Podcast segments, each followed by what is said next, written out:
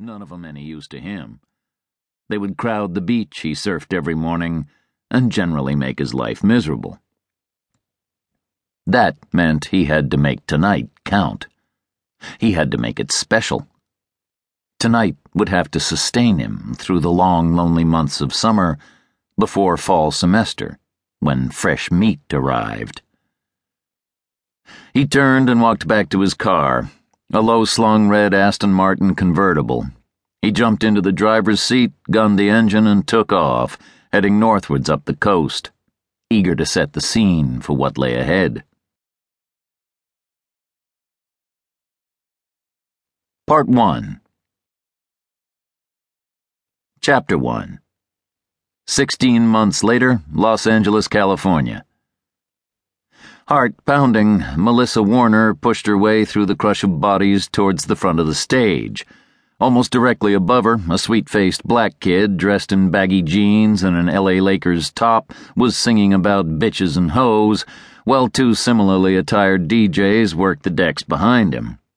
Either side of the rapper, a dozen female dancers in bondage gear and lingerie gyrated in apparent ecstasy as the words poured forth.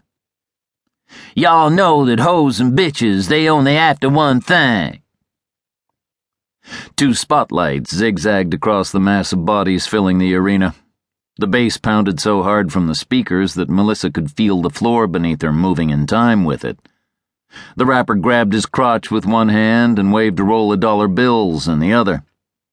The crowd of mostly white suburban teenagers screamed and hollered their endorsement to the lyrics.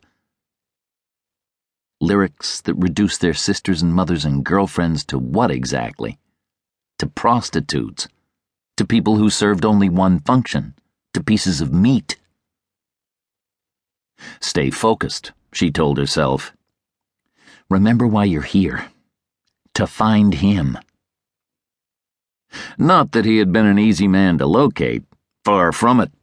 But she had stayed doggedly on his trail, ignoring everyone around her who had told her it would be best if she let it go. And now her persistence was about to pay off. He was close by. The man who would bring her justice, and with it, the chance finally to move on with her life. She scanned the barrier and the line of muscular t shirted security guards. There was no sign of the man she was looking for. She pushed her way to the side of the stage, ducking under flying elbows and pushing her arms out like a swimmer to create gaps in the wall of flesh that surrounded her. The press of bodies against her made her feel sick and lightheaded. She was gasping for breath, but the air seemed to hold heat and moisture rather than oxygen. Then, just as she was starting to worry that she might pass out, she found a space, and she was out of the crowd. A lone security guard wearing a Triple C tour shirt, it stood for Compton Clown Crew, and a laminated picture ID hooked to a black silk lanyard, stood next to the crush barrier. Beyond him, a wooden black ramp led towards the backstage area. Melissa dug out her cell phone and pulled up the only picture she'd been able to find of the man. She showed it to the security guard. He looked at it and shrugged. Don't know that dude, he said. But you must, she pressed. He's in charge of security. Not here, he ain't. No, I mean security for the band. He gave another shrug. I don't know nothing about that. She stood on tiptoe and tried to get a glimpse of the backstage area. The security guard shifted his position, blocking her view. He had damp patches of sweat blossoming under his arms. She caught a whiff of body odor and her stomach churned. You won't get backstage, huh? I can arrange it.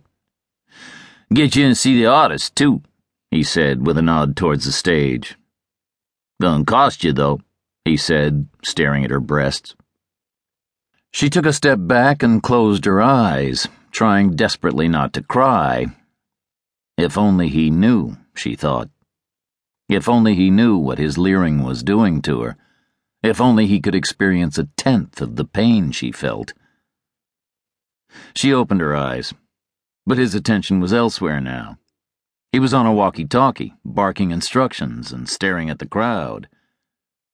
She turned to see people scattering in all directions. Music was still pouring from the